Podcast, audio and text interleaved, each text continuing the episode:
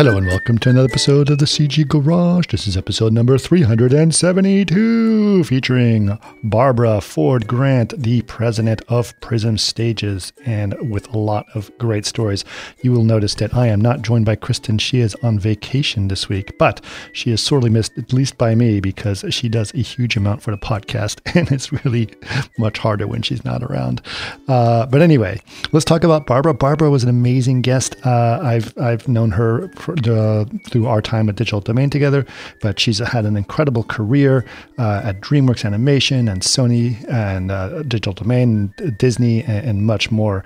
She talks a lot about a, lot of that and some part of her career there. She also had an, a very interesting time at a company called Meow Wolf, which is an interactive art uh, uh, company, which is really, really interesting. She also shares a lot of her time over at HBO, uh, of what her time was like when she was working at HBO, which was really fascinating in, in a lot of ways. And uh, and now what she's doing at Prism Stages, which is a really, really big uh, virtual production stage facility that she is helping uh, get started, and it looks very, very interesting. Also, uh, she happens to be the chair, the new chair of the SciTech uh, Awards, which is really great as part of the the academy, uh, and really great to have her uh, talk a little bit about that. And of course, one of the great things to do to talk about with Barbara, because of the amazing success she's had, it's really great to see her thoughts on on the, the struggles that uh, certain women may have in the tech industry, especially in visual effects. But anyway, it was really great having her on, and I'm very excited to have her uh, in this podcast. A uh, couple of announcements. As you guys may know, we've announced in the last few weeks. This uh, April is uh, Autism Acceptance uh, Autism Acceptance Month. And with that, we've actually partnered with our great friends at Exceptional Minds, which is a great school uh, that teaches uh, people on the spectrum virtual, virtual VFX skills, animation skills, and other skills of that nature. And it's a really, really great organization that we're really proud to support. Uh, and if you guys want to know more about Exceptional Minds, uh, go to exceptional-minds.org and figure out what they're doing there. And what we're going to do at the end of this podcast, uh, or sorry, at the end of this intro, is we'll show a little sizzle reel of some of the stuff that uh, that goes on there, and that will be in the video form of this podcast, not the audio form, and it'll give you a little bit of an insight as to what Exceptional Minds is all about. But then after that, we'll go straight to the podcast with uh, with Barbara. Uh, okay, a couple of announcements for us on May 4th. Chaos will be at FMX 2022. Uh, we're going to have a booth there and we have a talk as well. So we can you go check it out. It's going to be very exciting. Uh, again, on May 4th is uh, when we'll be there. Uh, in terms of products, uh, Chaos Corona 8 is out. Yes, and now it's called Chaos Corona. Uh, we're excited about that. And it has lots of new features, including Chaos Scatter, Chaos Cosmos, Chaos, Corona Decal, and new Corona Slicer. where you, so it will really help you guys out and check it out on Corona 8. meantime, if you want to know more about this podcast, you can go to facebook.com slash CG Garage Podcast or chaos.com slash CG Garage. And if you want to check us out on YouTube uh, to see the video form, you're more than welcome to do that. Just go to Chaos Group TV uh, sorry, go to youtube.com slash chaos group TV, and that's where you'll see all of the chaos group um, uh, videos, including this one. Uh, and if you want to have ideas about other podcasts or comments or any anything you'd like to communicate with us, just remember you can always email us labs at chaosgroup.com. And don't forget to leave us a review on Apple Podcast and uh, that's about it. So, uh, like I said, we will be showing, if you're watching the video form of this, you'll be seeing a, uh, a sizzle reel from the, our good friends at Exceptional Minds. And then right after that, we'll go into episode number 372 with Barbara Ford Grant. Welcome to another CG Garage where the Chaos Group talks. You'll know it's over when the last bucket drops. We're gonna fire off rays in high dynamic range. We know that ambient occlusion is passe. Global illumination won't lead you astray. And while image based lighting is really swell. You need to make sure everything has now. Barbara, thank you so much for being on. I'm very excited to talk to you. There's lots of great news, lots of new stuff that's going on in your life and career. I'm very excited to talk about. Uh, but I think that you know the first time you and I met was when you were you were at DD. like that's when we were talking, right? I think. So. Yes, probably. Yeah, I arrived around at, Tron time. Were you there around Tron the time? End of Tron. Yeah. Okay. it was the end of Tron, the beginning of uh, GI Joe two kind of time frame. Yeah. I yeah. think it was around. Um, I want to say 2011. Okay. Yeah, yeah, and I was going on to Real Steel, and then I did Oblivion yeah, after that. Going on, yeah, that that era exactly. Cool. Well, that's really great. Way, it's it's a it's a real honor. I mean, I've seen the roster. well, no, it's a real actually no, it's a really big deal to have you on, and um, and I'm very excited about this one. So, but uh, I think people need to get a little understanding of your background, like where where where it started, because I've you've you've been to a lot of really important places and had a lot of very interesting roles along the way. So, where what got you started in visual effects, or you're interested in visual effects, and how did that all begin? I was wondering if you're going to ask me that. Um, I think anyone who's been around as long as me has an interesting origin story because it wasn't an obvious path. Visual effects wasn't a really well known thing in computer graphics. Uh, right. Bob was not a well known thing at the time. So um, my journey is probably particularly weird. So um, I, uh, I was an art student. Actually, I I was a fine art student at the University of New Mexico, and uh, nice yeah, and I had studied, I started as a painter and kind of gotten into photography and then started doing multimedia. And because I had started morphing that into installation work, I was introduced to a professor called Gene Youngblood, who had just started running this program on experimental video and um, introduced me to Nam June Paik and Bill Viola and all these interesting people doing things where uh, it became very clear to me that I was interested in art, storytelling, and technology and that intersection of the three. Um, and uh, so I started doing installation work that involved video and a little bit of computer graphics. I had gotten access to an Amiga 1000 and an Amiga toaster uh, through our media center and started building stuff. And um, all to kind of create these uh, no place in the real world experiences. There was no Meow Wolf back then. There was no place for th- this art to go. Right. um, and when I left school, I actually left as part of a whole group of people that I grew up with that were all in bands and part of a music scene. And I came to Los Angeles to work. And I thought experimental film, realizing when I got here, that's not what they did. they, made, they made features with three act screenplays. And, and uh, so the rest of the group of friends had moved to San Francisco and they said, why don't you come up here? I had already been sort of a subscriber of Mondo 2000, was kind of aware of some of the things going on in, in the Bay Area. So I kind of, I weaseled my way into a gig as, an, I, I think I was paid in Pepsi's actually. I'm not even sure I got paid for this, but I was like an intern for Berkeley Systems for a period. And I started doing texture painting. And that led to doing digital matte painting. And I started getting freelance gigs doing um, digital art for different things. And I did some stuff for repainting star fields for the DVD release of Star Wars and doing texture painting for, for Pixar, for Typestry initially, which was a software that never happened. Um, right. And it just happened to be. But one of the things that also happened in that time frame, because I did a number of uh, jobs that involved uh, taking the material on the computer and putting it back to film, like recording. So they had these prototype film recorders at the time. Uh-huh. Um, there was the one that I think George Joblove and a couple of people had made at Lucas, and then we used a, a cine, a solitaire cine at the time to film things out. And I noticed that you know what was coming out on film really didn't look like the monitor. And this, you know, being an artist coming from a, a painting background, from a fine art part, it really bothered me. I had lots of conversations with engineers about why that was happening, and, and discussions about well, the numbers just work, and this is what. And that's when I learned about you know percept perceptual rendering and making choices about the things you give away and what you keep. And, and right. I think in a way, my passion for wanting to have it aesthetically look right led me to have forced me to learn how to code and learn how to work with color matrices and do color transforms to get the look that I saw to to feel right because you had to make right. especially back when it was like 8 bit and it was 422 or 4 I mean these film recorders weren't doing what they right. do today and um, so, yeah, so I actually started doing uh, color management between uh, monitors and film kind of early on. And when DreamWorks popped up, Animation Studio popped up, and they were looking for somebody to do film and color, man, like there were two of us. Like I went to the, you know, three or four. We all knew each other. There were very few. Sure. So I, I think that was sort of the big even though it was so far away from the fine art background I came from, what I realized is like, here's kind of something interesting, an intersection of all these things that takes my skills. Let's see where it goes. Um, right. And from there, I, I went, uh, I don't know how far you down you want me to go into this. Oh, yeah, all the way.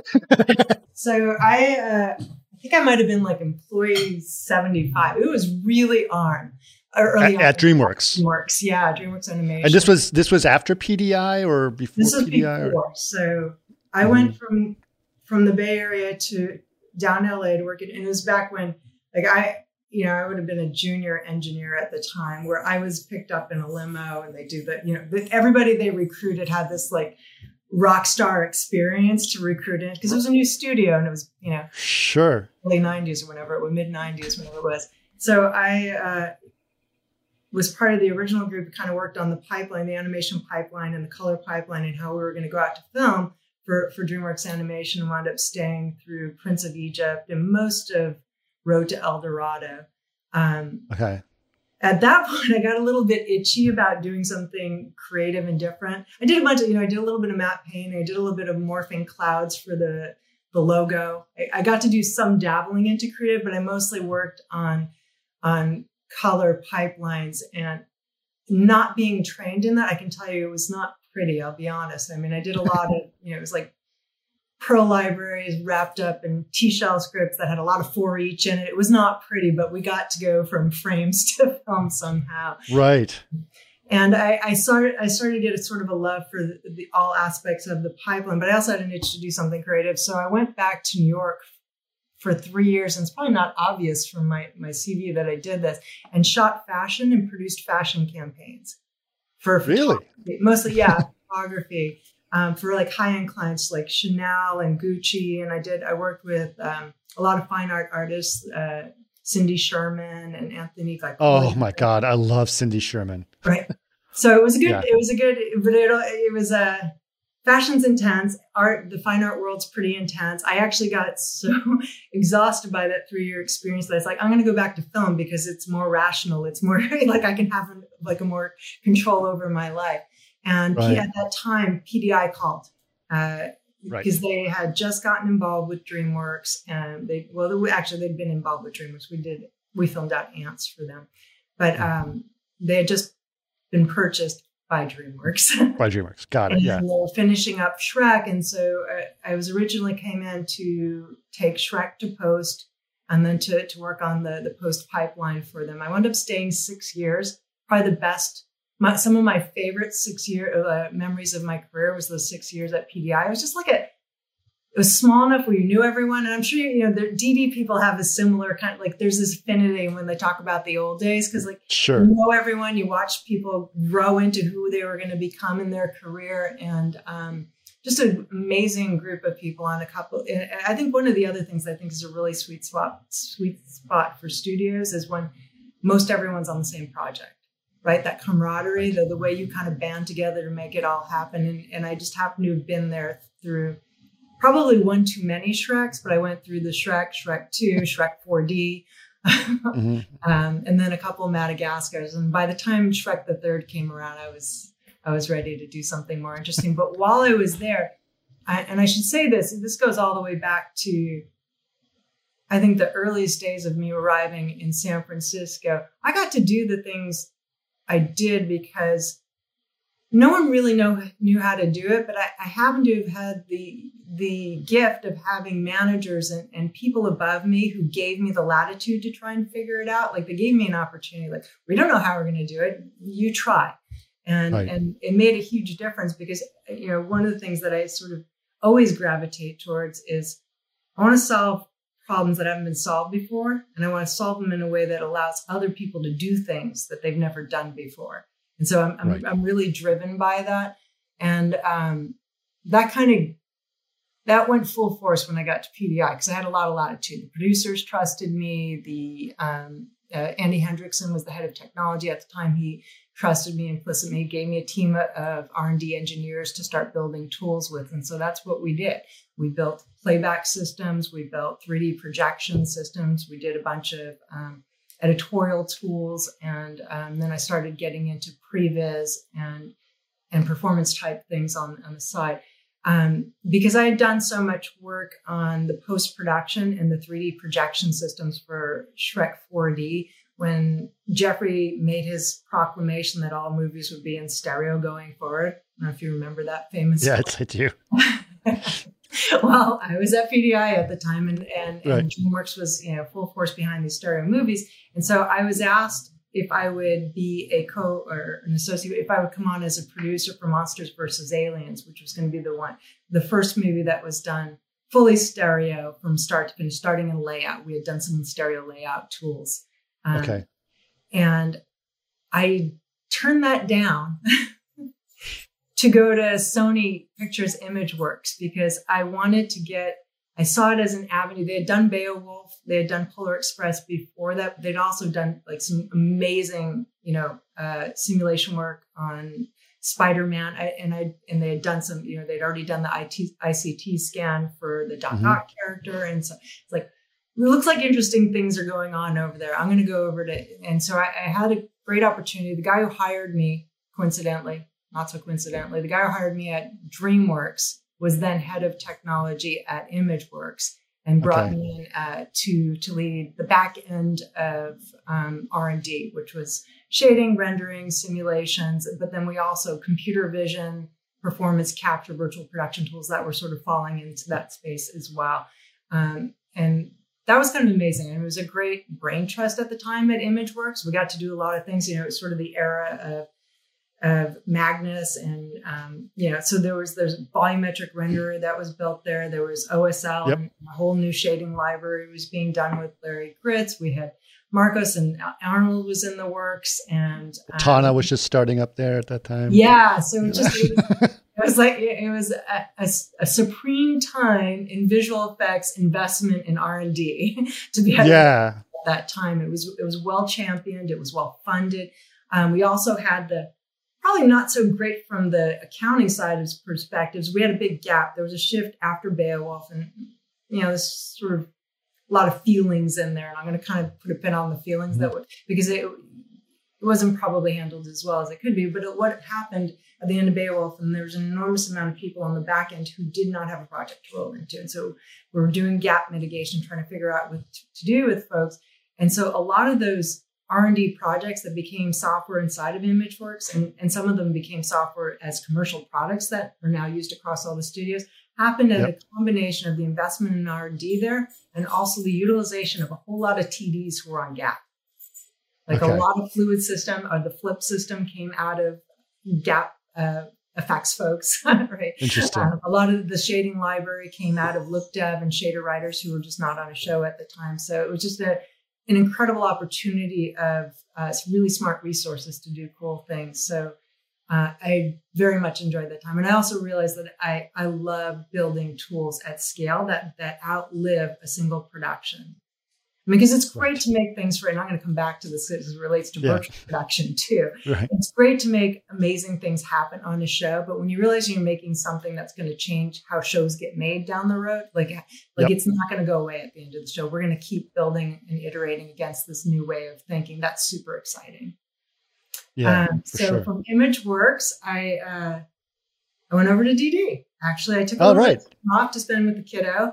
Uh, I had mm-hmm. just I, went on maternity leave and and um, wound up staying on maternity leave for like a year and a half, and then I got a call from DD about um, about looking at technology across the shows and considering how could we have a global technology strategy, which, as you know, was full of landmines and politics and and, oh, yeah. and mixed feelings and and I said yes, I'll do that. right. And so I I came in initially, I think, under the auspices that I was going to look at the pipeline and we were going to build a global pipeline and we are going to try to roll large scale shows onto it. Um, I think that got a little bit circumvented by the need to work on Jack, the, uh, big, the giant killer, the giant slayer. I think mm-hmm. is that they changed the name to Giant yeah. Slayer. Um, which I don't remember yet. was a, an, an, an, emotional undertaking for a lot of people, but it was also a, a massive show for, for DD. Um, and for me, it was a really good opportunity to understand what drive, like what's actually important. Because I think it's, you know, on the surface, it's like, well, we're going to get economies of scale if everybody's on the same pipeline. right? Sure. Um, but the same pipeline is not one size fit alls, and the same render is not one size fit alls, and and and there's sort of talent is left out of the equation, right? Like this is how I work, and this is how I'm able to get this magic that I do because I do it in this way. And so I learned a lot about creating more open frameworks. We you know we tried to during that DD time. I think one of the, the initiatives that um, sort of prototype that was when we started talking about digital uh, like a digital human pipeline not just doing digi doubles or doing hero characters for a single show but how do we build a pipeline for creating digital humans that's going to be a good starting point for re- whatever show regardless of what head rig you want to use or what solvers you want to use or what renderer frankly you're going to use right um, and yeah, it's a tough crowd there. So it was good for me. Yeah, I could, yeah. you know, I had a little bit of hubris going in. I definitely had my ass handed to me a couple of times um, during the course of that because I learned a lot about the the just the passion of why choices are made in the thick of a production and how to kind of try and build enough openness to make that possible. Well, I definitely think you know you had the toughest job at that time because pol- political uh, feelings were strong. Yeah, you and, and and some people were like, nope, and some people were like, absolutely. And you had to be in the middle, like, can't we find some compromise? Can't we all just get along? And it's a that's a really hard thing. And people take their renders like religion, you know. Yeah, and so Lion's Den for sure, as you know, yeah. and and I, I you know I have a lot of respect for that. Like if you got to where you are because of the tools you know the way that you know them to have somebody come in and say i'm going to take that away because this is better. This is going to save the company money that's not enough of an argument. Um, right. it's, just, it's just not. But i yeah i think there's there's there's certain things they're always going to have religious wars about them you know? Right. Right? And i think render is one of them from the beginning. I think from the very beginning, uh, which is really uh, which is unfortunate. But I know you know I, I, work for for a company that makes a render, so I know exactly. To, unfortunately, the minefield that those have. Yeah, um, I'm sure that's the relationship that that that you have, as, and you guys, I mean, you and Vlad and, and everybody at Chaos. You know, one of the things that was really impressive to me, and I had a similar experience with a different vendor rendering situation at ImageWorks, is that you were part of the team you were right. there, sitting there, working side by side, trying to figure out how to make that work for the project to achieve the goals that they were trying to get to creatively. And that makes all the difference. Part of like the success of a render or any tool in, in creative process is the relationship to the people who are creating that tool. Yes, for sure. For sure. Absolutely. Well, that was that was great. I do remember it was a very hard position for you to be in, but I think you know you did you did very well, all things considered. I'm going to say for sure. very considered. Visual effects after that one. you did, you did, you took off, right? So didn't you? Is, was that you went to HBO at that point? Yeah, I right? went to HBO, and part of that was, and it felt like a huge leap, and it kind of was. I mean, it was more of a cultural leap than anything else because it was at a time when HBO they contacted me, and part of their interest in me, particular, not having come from broadcast, is like, look, we have 40 years of broadcast, but now we have people wanting to shoot Alexas and do visual effects. We're used to flames and a Sony camera, and you know, you, they had a very specific way that things had been done for a long time, and now it was right. all going file based. And they wanted to figure out how do we do this at scale? How do we get economies of scale? Um, how do we make it look as good as feature films? Right. so it was kind of an exciting time to go in, but how do you do that when we still have an entirely baseband infrastructure? We get tapes delivered, you know. So there was a lot of um, housekeeping and um, resetting of the table that had to be done before we can even build towards that that goal that they had. So I wound up staying there for five years, and it was it was just incredible how much for an organization as big. You know, HBO did about thirty to thirty six shows a year, but you know, a show could be ten hours of programming right? right. A single show per, per season. So it was an enormous scale of content being produced at any given time and just a global footprint for it. Um, so it was just, it was an opportunity to work at a different scale than I ever had before, but solving yeah. a lot of familiar problems. Yeah, for sure. Uh, I, it's funny. I just had a conversation with uh, Mallory Yund, uh, and she was in a similar boat. She she got into like that became her niche, going from tape to to file. Like that became something that was very, very important and very interesting. Yeah. Uh, so she, had, it was a different political minds field, but when I got, uh, I was the tape killer. I just went yeah. workflow by workflow. Sports was last because I knew they just like they have to go live to air. Um, right. But I went workflow by workflow, killing the tape until we right. just were completely tapeless. Yeah, I think the thing that she mentioned it was strange. I never even thought of it was um, the tsunami in Japan yeah. wiped out the yeah. factory, and that sort of created a out. Yes. Yeah. Right. Suddenly there was like you might not be able to get those tapes, the HDCAM SR. Yeah. Yeah, yeah, which was, was specifically very, that tape. Everybody, which is what everyone used. like, yeah. So I think I was called maybe a couple months after the tsunami. Right. Yeah, exactly. Okay, well, that's a very interesting. So that that that process in HBO and dealing with streaming that must have been an interesting thing. Like the, the I mean, they weren't streaming actually at the time, or they were just yeah. We had you no, we had a uh, HBO Go had started. Oh, HBO Go, that's right. Actually, but it was kind of it wasn't on demand, but the, the pipeline to HBO Go was an after everything else was fed. We also send it to a CDN that feeds HBO Go. When we went right. to move to, and this did happen in my time frame, when we were moving to um, HBO now, it's like the, I, I remember. I'm not going to HBO get, Go. Let, let, there's a whole lot of branding and confusion, mm-hmm. logos that are not great, if you ask me. But eventually, we got there. There's a over the top OTT way, so right. to consumer streaming that was intended to be near to live, as close to when we actually deliver to the network as possible, and that required right. a complete upheaval of the way we did post. And how was that? Because I mean, from what I remember, HBO Go was if you had cable and you had HBO, you could get this as extra. It was like yeah, your DVR on demand. The Nifty app for basically on right. But I didn't necessarily subscribe. I didn't have cable at all. Yeah. And I wanted the HBO. It's like, now I can just get HBO on my own. And it's like, this is great.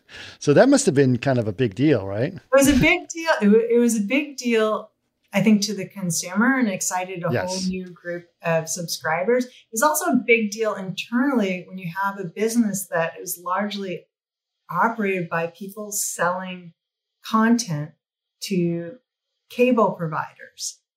Right right? Yeah. That was the business. So it was, and so now they're not selling just to cable providers. Yeah. Anymore. So forget about the infrastructure and you know the post, you know, the process of getting content to a new app. I mean, there was it was an upheaval of the company to, to really consider. It was it was a complete redirection of the company, simply put, and it involved like all aspects of how we did things.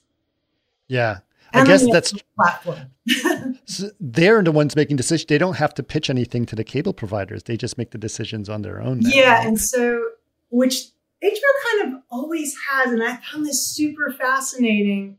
And I, I hope this is still true. I I'm not sure it's still true, but when I got to HBO, it was like the the latter end of Mike Lombardo's reign, and, and Richard Plepler was there, and and just an amazing group of individuals who Carolyn Strauss, who had built what was HBO, what people knew of HBO from an original programming perspective.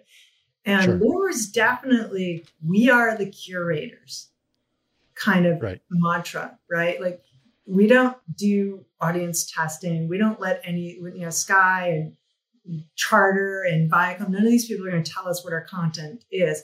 They're going to, we're just going to negotiate how much they're going to pay for it because we already know they're going to want it. And right internally, that curation process was enviable. It was intense. It was, it was it, they invested well. They they um, brought in incredible talent into the stable at all levels, like from well established, well known to we're going to try these kids that we saw something on YouTube that we really resonated with, uh, yep. comics too, and they took great risks and they were willing to kill it at any point in the process as well. Like anywhere from the development deal to we've already got a pilot or we've got a season in a can. They were willing to walk away from something if it wasn't good, which is, I think, why they had that golden moniker for so long is they just didn't put shit out. Right. Like they, right. they definitely would. And I'm sorry if I'm cursing and that's not. That's okay. I've had Tim Miller on, so that's fine. okay. All right. I'm mild compared. oh, yeah. Absolutely. Absolutely yeah, so I, you know, I think it's a little different now as as Warner Media and as different players have come in. You know, with AT and T coming in and then exiting stage left and Discovery right. now. I think there's there's probably more chefs in that creative curation mix, but um, that was one of but there was also you i mean that's those were the years when game of thrones was coming out right? So people when hbo was, was a golden child. Right. yeah, was I, I actually feel very very lucky that i seem to have been at the right place during the golden time right yeah. occasions. Yeah. For sure for sure. Yeah. okay so so you said you were at hbo for what about five years? For five years yeah. Okay. And then I actually I left just shy of the ATT AT&T acquisition, but I mean, I, whether I would have left because of that or not is kind of don't have to answer.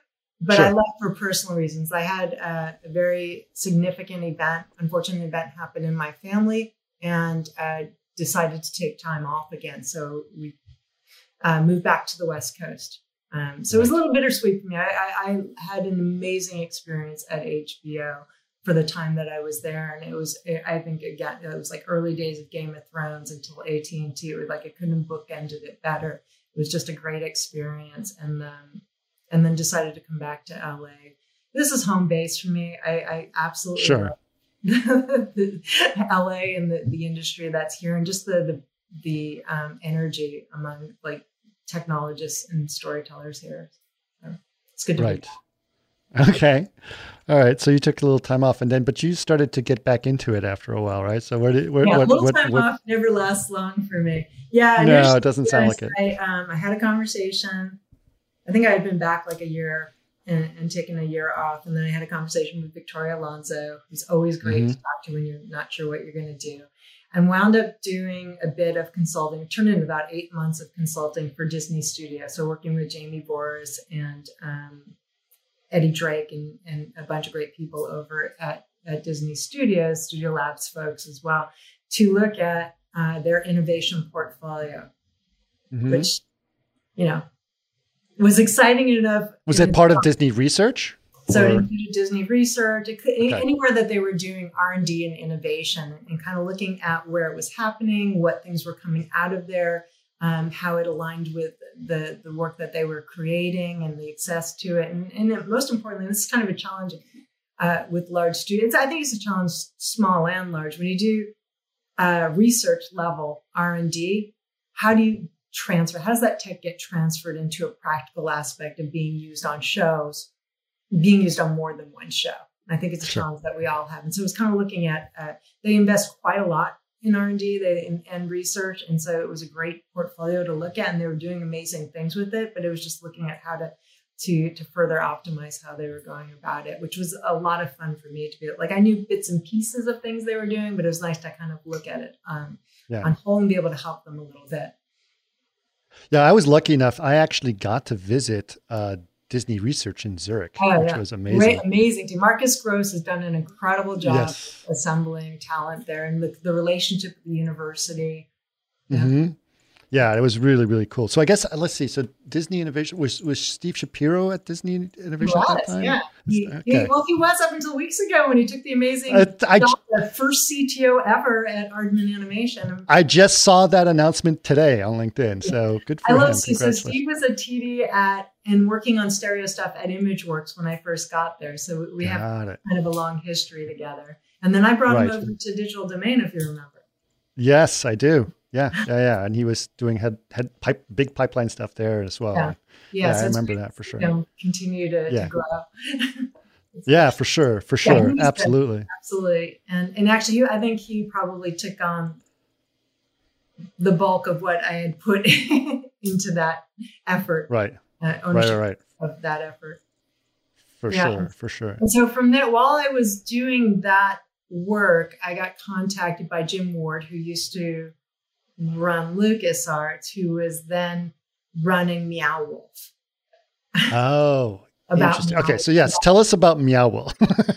that was amazing. I mean, of all the cool stuff you get called to do, I mean, it was it was a roller coaster of a ride, but it was it was so cool because it also brought back all these memories. Like I came from New Mexico. I studied fine art in New Mexico. I did installation art as a student. Right. And then this Santa Fe based company is doing this at scale. Like they're building this like an a believable economic model around these location based experiences that are made by all these installation artists. It was just like such a an exciting thing to go back to. Um, so I spent a year with Meow Wolf, and I came in. I'm gonna say like the I guess it was the fall. It was like the beginning, midway through the first year of the pandemic, right? So mm-hmm. they were they were shut down in Santa Fe, had no mm-hmm. cash coming in.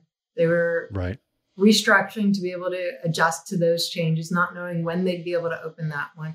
And they had a roadmap to build and open two more that next year. Um, right. And so I came in uh, Can you explain, it's just for the audience, to explain a little bit about what Meow Wolf is and what they, they may not know? A, that, is, that is a universal problem. Okay. what is Meow Wolf? There's a documentary, yeah. but still don't think they answer. Um, I, the best I can describe it is it's a, it was a collective of artists, collection of artists in Santa Fe who had started creating environments that people wanted to experience and they got bigger and bigger. Initially, they were in the museum and gallery space, and then they finally, at a certain point, George R. R. Martin invested in a bowling alley so they could build it at a scale of a, a really, I think it was thirty thousand square foot uh, location based experience, and it's so unique because it involves everyone's different perspective and voice. When we think about location based experiences, they're often driven with a really specific whether it's the creative director or the production designer, the, there, there's a, usually a few sort of point of views that um, holistically create an experience. And you, when you go into the Santa Fe location of Meow Wolf in particular, you're going to see thousand hands. You're going to smell the mm-hmm. glue gun. You're going to see all the different artists' point of view. And what they did, that's sort of part of the magic of it, and it feels very multiverse, is they they do this thing called frosting to connect it all. So the connected worlds are really the connection of almost all these different artistic consciousnesses. Mm-hmm. Conscious, I don't know, is that a plural? and so you and and they've the way that they've gone about creating these connections is they they've invented this whole meow wolf narrative experience. So there's this all this world building with characters and narrative threads and universes that are interconnected, and even between the different locations, there's there's threads of connection. And so, um, if I were to describe what Meow Wolf is, it's a um, it's a it's kind of a punk rock, multi-dimensional, multimedia, metaversy, tactile artist experience. Right but it's also well rooted in the physical world as well in some ways. Yeah, it's physically based, but there's you, you, that's always so there. Yeah, I should say that. Although I think that will change over time. Yeah, probably. unless something really changes. There, there's there's many layers to it. There's a location you can go to. There are there's a gamification layer to those locations, and then there's sort of a metaverse layer to to connecting those locations. Right. Yeah. But it is yeah it's physical. You're right. Right. Yeah yeah okay well that's for so so you started those locations. Yeah. Um, yep. well I, so you started I, in the middle of the pandemic right? Or right. or right around that time? Yeah. And at the time when i got there i mean they were in the middle of just like ripping out the best buy routers they had bought for the network and, and, talking about building sort of an enterprise level you know message bus and operating system and, and sort of like all the aspects you need to run a business, like the you know point of sales and tracking customers and the CRM, and then also uh, what they're you know they had been architecting for quite some time before I got in there. Their experience operating system, which connects the experiences to like IoT and to uh, real time projection. And so, so, there's like Arduinos and there's um, Touch Designer and Unreal and all these things that are in the, the, the different locations. What I should say is they all operate as a single organism.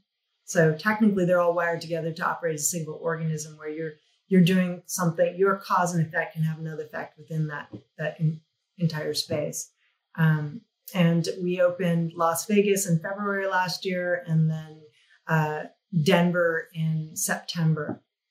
Um, right. So that was a lot for my one yeah. year in Meow, but it was a great experience. And it felt really good to watch both those locations open and actually be open before during COVID and be right. very very successful. Interesting. Yeah. Well, that's great. That's great.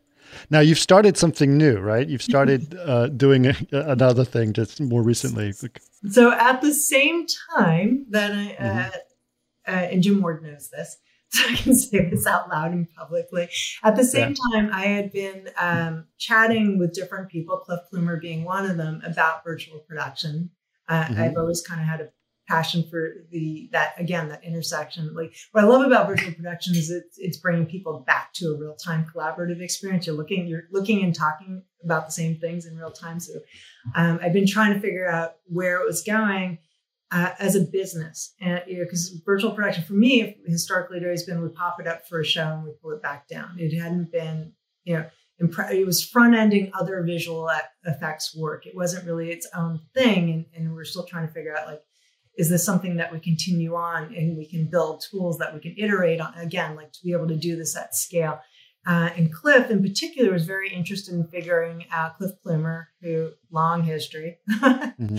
uh, in, in visual effects had been looking at trying to figure out a, an economic model that would work for standing up a virtual production business that was less about the specifics or, of a group, a single group of creatives or a single visual effects house or even a, a, a single movie or, or, or, studio, but really about creating a framework where people could come and create work, regardless of where, you know, wh- whoever's post, you know, pre-vising it or tech vising and whoever's doing any post visual effects work, or if you want to shoot this camera, that camera, if you want to use Unreal or something else, like how do we create a virtual production framework that people can use that's at a scale and an interoperability that makes sense economically as a business.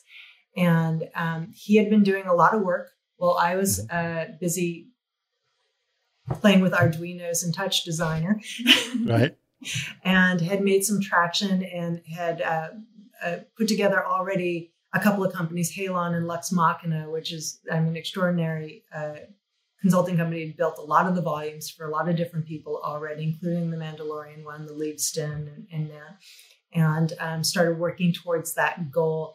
And at a certain point, they were they were looking for funding, and NEP came along and said, "I just want one of those." You know, large, owned by uh, NEP's um, wholly owned by the Carlyle groups, just for okay, right. Uh, Which is part of Foundry or was part of Foundry. The Foundry right. was their, right. that was part of their portfolio at one point. Disguise is part of their portfolio. So they've been in the M&E space for a long time. They're particularly interested in this area, and so um, it made sense to them rather than building up. Like here's here's a situation where we can kind of hit the ground running because NEP had already been spending number. They'd been in broadcast for a very long time. They'd been doing live events for quite some time, and in both areas, in particular live events they were already moving towards a lot of XR and virtual work anyway. They were doing process work. They were building large um, LED walls for different things. They were, you know, doing virtual environments and doing in-camera VFX. So this was sort of they saw this as a logical extension of the business that they were trying to go into anyway. Um, and so when it they did the acquisition and they were looking for somebody to run the Prism stage to, to build and run the Prism stages business. Mm-hmm. I said, yeah, of course. yeah. well, that's very exciting. Well, so tell, let, let it, so what is the Prism stages? I've, I've seen the, the site a little bit, but people may want to know what it, what's about about. Yeah. So so within virtual studios, what, what NEP's calling virtual studios, there's virtual art department, um, and there, there's previs virtual art department cinematics, which is largely like the Halon, pre-existing Halon business.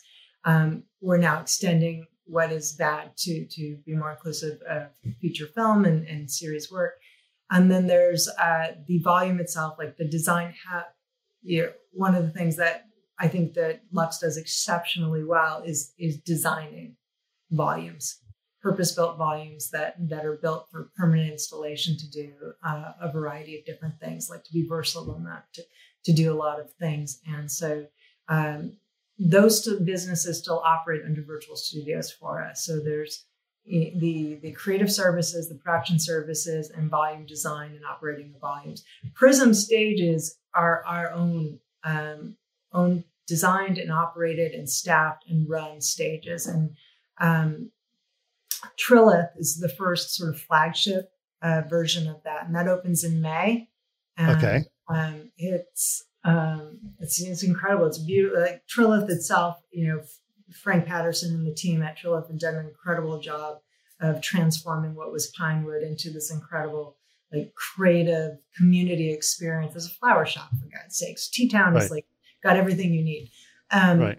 And so we're part of we're we're like the anchor tenant in what they're calling their creative technology footprint. Um, okay. So this is the first stage. I expect there'll probably be others in the future. It's uh, roughly like 95 by 85 foot by 35 foot volume. So it's a very large volume. Very um, large. very large volume. Uh, you know, full, uh, fully, uh, you know, full tracking system, amazing coverage for, for tracking. Um, it's, what can I tell you about it? It's it's got a whole bunch of super cool design. I probably get in trouble. To tell you. It opens in May, and we're going to start showing okay. us about it. But there, there are um, some amazingly engineered. It's amazing ingenuity that has gone into making it even more versatile to be able to do things um, in a practical way, to integrate right. practical in with that volume stage. Because one of the challenges you know, how do you get a techno crane in there? How do you move a gym around? And, you know, right. how do you use practical lights with the, the, the ball lights and things like that? Right. So, um, and, and, how do you get access to things? right. When it's 35 feet tall. Sure. Um, so solving a lot of those sort of problems. And, um, yeah, we start, we're going to start showing demos in May. Yeah. It was very, I've, I've had the the, the privilege of being inside an LED volume. And it's really kind of an amazing experience to see what that looks like and how that works. But I've been fascinated with virtual production, you know, ever since I started at, at, at Chaos. I started on a project where I started looking at it. And I just think it's like, the thing that I love the most is that is bringing the power of visual effects and computer and, and computer graphics directly to the DPs and the directors. That's exactly right. Directly to the like people who are used to practical tools to be able. Before to, they were just like handing off this stuff into this black box and like hopefully it looks good when it comes yeah, out. You know, in six months. I always use the uh, Alice in Wonderland example. So when we did Alice in Wonderland, in we were roughly tracking things back then, right? tracking solvers, but it was green screen, and you're doing all this work and you're collecting all this data. It was literally six months before you were going to see a composite of what actually happened, like what came right. together that day. Um, right. it, it's just amazing to watch people see this thing and real, to be able to react to it and make creative decisions in real time on the stage. Yeah, and yeah, I think, that's I think that's have done some incredible job, like for those who are not really comfortable using an iPad or using, you know, using a computer, like to create tactical tools to help make that transition make sense to what they're seeing yeah. as well. Yeah, I, am hoping I'm hoping this is going to bring new respect for visual effects and CGI uh, to thing, and then some. I'm going to transition to the academy in a second. Yeah, but because you know there was a time, there was a dark time in my mind during, uh, uh, you know, during the life of Pi days, right, when things were really bad, and there was a very big disrespect for the amount of work that visual effects did from the rest of. Uh, of Hollywood, and I think that's not necessarily their fault. It's just, they just didn't understand how much yeah, work and how much we did. Right. I mean, they see what happens in the end. They see the composite and they make a decision against it. They don't see all the work that went into that. I don't right. know that it's going to completely solve it, but I think one of the interesting things that's happening because the studios see the value and the efficiency of working on a volume is that they have to think about solving things that they would fix in post or leave it to VFX to deal with. They're having to solve in pre-production. They're having to plan for. And I think mm-hmm. as as sort of metaversy needs come into play. Like if you're there, there's obviously certain entities that are going to want to make things that are not just a movie or a series that may be going to game or other platforms. And so the app thinking about when they build the assets and how the assets are going to get used, that becomes a pre-production problem as well. So they're going to get a lot mm-hmm. more visibility into the work that goes into visual effects because we're changing where we're doing it. Yeah, for sure. I'm very excited about that, by the way. I've been talking, yeah, everyone is, which is great. uh, but I think it's you're absolutely right. I think that, you know, suddenly the real time aspect is allowing filmmakers to be filmmakers again. And as opposed to, we'll hand it to some guy, hopefully he knows kind of how to make that look. You know what I mean? And it's like, that's not, that's not really the right move. Yeah, that's, and you also get, you get spontaneity back, right? Mm-hmm. You know, because the simultaneity of, of, going through the creative process together, it triggers things that's just not going to happen if you're doing, you know, your weekly review of things out of lighting. Right. Yeah. Yeah. Yeah. So I think that's really exciting. That's the thing that I'm looking forward to the most. And the, the more that real time experience starts to get closer and closer and closer to, you know, what you're seeing on the final frame, and then then suddenly you are you are filmmaking again in a lot of ways, and I think that's really cool. well, cool. So, uh, okay, so we're very excited to see uh, what's going on at Prism Stages, and so obviously there'll be some announcement in May, which is not far from now. So, yeah, and just to add this, podcast may come out like soon after that. Okay. Or, yeah. So one one opening in May, and then there'll be others. Obviously. Okay. Yes. Obviously. Great. Great, great, great. All right. So that's really exciting to do, uh, to see what's going on there. Now let's talk like there's another announcement I think Darren told me about that you're going to be part of the academy. You have a new role at the academy. Is that true?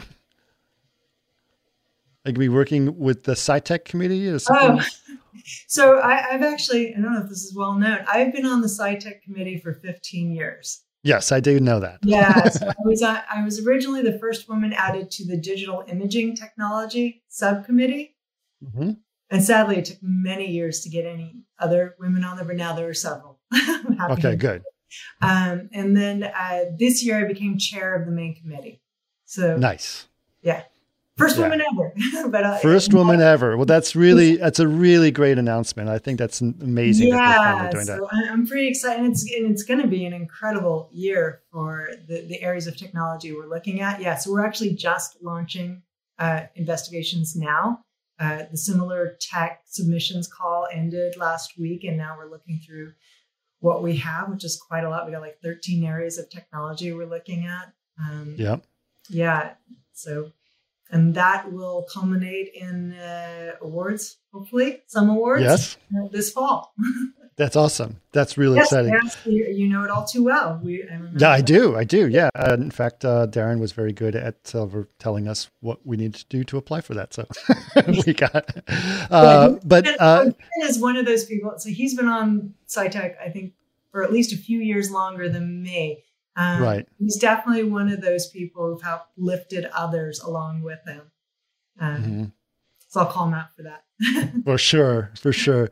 Well, uh, I think the, you know there you you did bring up you know uh, uh, you were one of the first women to be in the academy, and obviously the women the the role of women is is changing in visual effects. I think you're seeing more and more. I don't think it's changing fast enough. I think it's we're talking. Little... I think sometimes we confuse talking about it with changing. Because I'm look, looking at all the Oscar nominees right now for visual effects. I don't.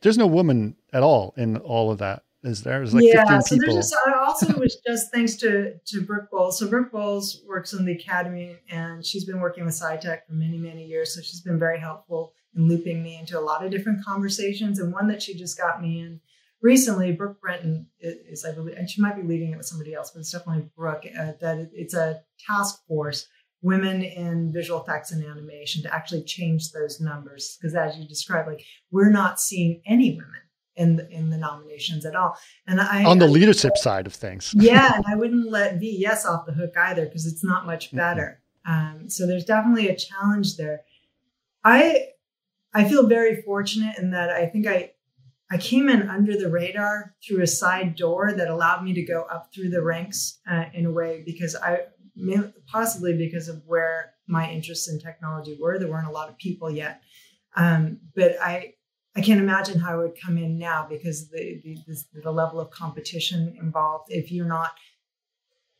if you don't get a hand, if you're not, if the, if the industry is not supporting you doing that, and I think so. I think there's there's definitely work for us to do. And like I said, yeah, I do think it is changing. There's a, there's definitely a lot of one change is that there's a lot more conversation about it, right? And there, there, right.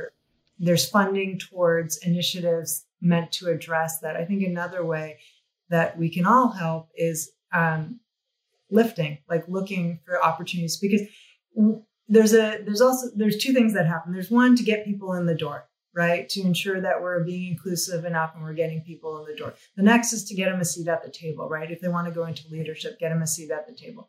The next is to make sure they know they need to speak. If they're sitting at the table, they have to speak up. right? Because yes. that's the point of being at the table in the first place. Um, but then the other thing that seems to happen is, uh, you know, this is a tough business, and, and the further up in the ranks you go, the more it thins out. Women don't tend to, to, to we sort of I don't want to say we plateau, but we've flattened quite a bit at middle management. And it's hard to get women up into the higher ranks. And, and I think that's an area to address as well. Getting people in the door and then getting um, women into the higher ranks is another area that I'm particularly interested in, in figuring out how do we ensure that we're lifting people and we're, we're creating environments where, you know, I have a, a special needs kiddo. There's there's a bit of juggling that has to happen, and I'm very upfront with anybody who's going to hire me that that's that's part of the deal. Um, well, yeah, but they'd be missing out on all your talent if they didn't take that opportunity. So yeah, and I'm, but but you know, having a confidence to have that conversation is not always so easy for people, and feeling sure. like that they can do that, like or that because they may, yeah. if you look around, you're not seeing a ton of working moms. I mean, I'll, I'll call Victoria out; she's also a working mom. Sure. Um, but it, I think we need to make that clear that people are doing that and people are supporting it. You can ask for it too. Yeah. Yeah, my wife is a working mom and a very successful flame artist doing a special branch of yeah, uh, beauty flame art. I mean, they, they keep yeah. it late for that.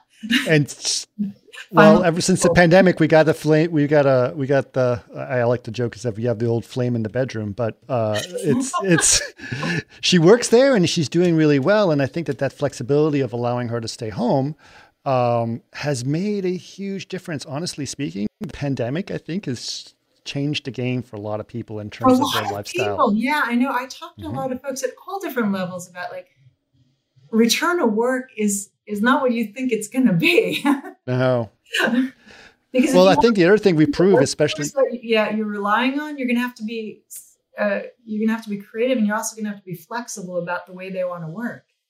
Absolutely. Absolutely. Yeah. But I think the big thing that we proved because we had to prove it is that all of these things like you have to be in the facility because of all these security reasons. Well, that all went out the door when the pandemic totally happened. out the door. Yeah, people on the public internet. yeah. Yep. I hope MPA nothing not listening, but they know they know there's going to have to be a certain amount of concessions. And I, I, think we were starting to do just by the nature of Game of Thrones and how it was being, uh, how the production was being done we were already creating kind of like four walled personal environments for people to work yeah. remotely. And you yeah. knew it was sort of how it was sort of a, like a select conversation. Right? I'm sure every studio had the handful of people. Well, we need to make sure this person can do that work from remote because this is their circumstances. And then right. with COVID, it just all those tech technologies that we were sort of testing for those like that one editor that one director just became everyone's thing like right you know, that stack started like remote graphics Teradici like like we're going to throw this in for everyone and right. I, I, think it's interesting your point about like the security sort of went out the window and then it came back a little like okay what's the minimum viable work situation for artists yep. I think creative conversations too, like, oh, we need to have everyone in the screening room all together in order to have that conversation. You know, right. that, like, or we need to be able to to um, make sure that everyone is seeing it at scale and full resolution. And like, we've kind of backed away from that to a mm-hmm. large extent as well. It's like, okay, when does it actually matter to do these sort of things? yeah, I do remember like sitting two hours in a screening room when I could have been doing work. You remember, like those. Yeah, everyone has to be. You're not even looking. You're waiting for your name, your shot to come up. You're doing your right. email. You're running vendors in the background. Right. But you're not. It's like yes, yeah, so much. Yeah, there's definitely efficiencies could be done. I'm actually the other thing that I think is fascinating. I'm sort of going to go back a little bit to virtual production. Uh, is the other thing I think is fascinating is you know you you worked on big pipelines and you knew what pipelines were and pipelines were very waterfally right? They were like, you couldn't do anything until the next person finished their job, and then you had to kick it back, and it took forever to come back to you. And it was these long things. But I think with virtual production, it's becoming way more agile and way more uh, uh more efficient. Yeah, we definitely ways. have an opportunity to really streamline things. Yeah, like I, I think when I started with pipelines, there it was it was a dirty word first of all, and it was a bunch of like it was a combination of Perl and shell scripts and yep, you know, just it was just kind of a hot mess. And it was a way to string departments' assets together, right? Like we right. desperately need to figure out how to get effect stuff back into, into animation and um, right. And what I what I love about um, virtual production, to a large, I guess it depends where it is in the process in the production workflow, but for in-camera VFX and even for stuff if you're going to have to turn it over with the OCFs and, and some data elements, if you're going to have to do things in post, it's largely streamlined in that it all has to get into the engine at some point, right? right. and so you, there, there's a meeting point for for all this stuff, and there's there's there's only so much footprint it can handle. There's only so many file types it can. So it's a nice, it's a great uh, normalizer in some ways, and it helps us to to really streamline the process. But it's also a way that, regardless of what you're doing, a lot of people are working anyway. And people are using, they're using real-time engine to do animation, to do layout, to do previs, to be like they're in the engine anyway for doing all these other things. So it's a, it's sure. a nice uh, demo- democratizing tool. it is. It is. And like I was, you know, when I, I was telling you when I first sort of got it fascinated with virtual production, I was Motion Builder was the only kind of like game in town to do anything. the first data integrator. right. So so that was the only thing that you could work on, and it was you know obviously limiting. And the biggest problem people had with Motion Builder is that it never really looked good. Right. So they were trying to figure out how to how to how to work that out. And so that's when we started integrating uh, real time ray tracing with Motion Builder, and I was like, oh my god, it's going to look like a movie while we're shooting it. So it was kind of the thing I got excited. And then when the game engines came along, it's like it's like that is the hub, right? That's the hub of where everything you can experience, and it becomes sort of sort of really an interesting thing that you can do so many different things in that in that area. So, I love to use the word hub. It was kind of a word that we're circling around is because it it allows all those different disciplines to come together and see yep. not only contribute their their pieces to it, but actually see it all out in an integrated form. Like the hub brings it all together so that you can make those, like you can do your creative work. right. Yeah. yeah. yeah, which is really kind of cool. And that's the thing, you know, like I had this thing. It's like, no, you're going to have focus pullers on set again. You're going to have, you know, all these different people. That, and there are people who have integrated focus pullers in virtual production environments. yep. Yeah. And I think that's great because, you know, a, a focus puller can make a focus pull look much more cinematic than automatic, you know, stuff. So yeah, really I, and that's I mean maybe that's what you were getting back to earlier. This idea that we're going to have this integrated visual effects experience that's still the cinematic creation experience. Yes. Yeah, yes. super exciting. So I'm yeah. Yeah. I've been exciting. talking to to Ben Grossman at Magnopus about this for, for years. so Ben. yeah, yeah, no, he's and I, and he like you know he's literally like trying to build an actual fake crane that has the weight of a crane just so it has the experience of yeah I, I, don't think there's know? anyone who understands that that i know that understands that better the tactile aspects of filmmaking yeah. and how to translate that in a virtual real-time world yeah you can't just move the camera in maya and it's not the same deal no there's no. a weight to it there's some stickiness yeah. to it yeah uh-huh yep for sure for sure yeah. Sure. Well, listen, this has been amazing. There's obviously going to be a lot more things to talk to you about, so we're definitely going to have you back on oh, when you have more, more, more things. But I'm excited about prisons, and congratulations on your new post at the at the SciTech committee. Uh, at, so it's lots of great announcements, and it's an absolute pleasure having you on. it's been a pleasure for me. I love talking these things, and Chris, you're a wonderful host. I really appreciate you having me on.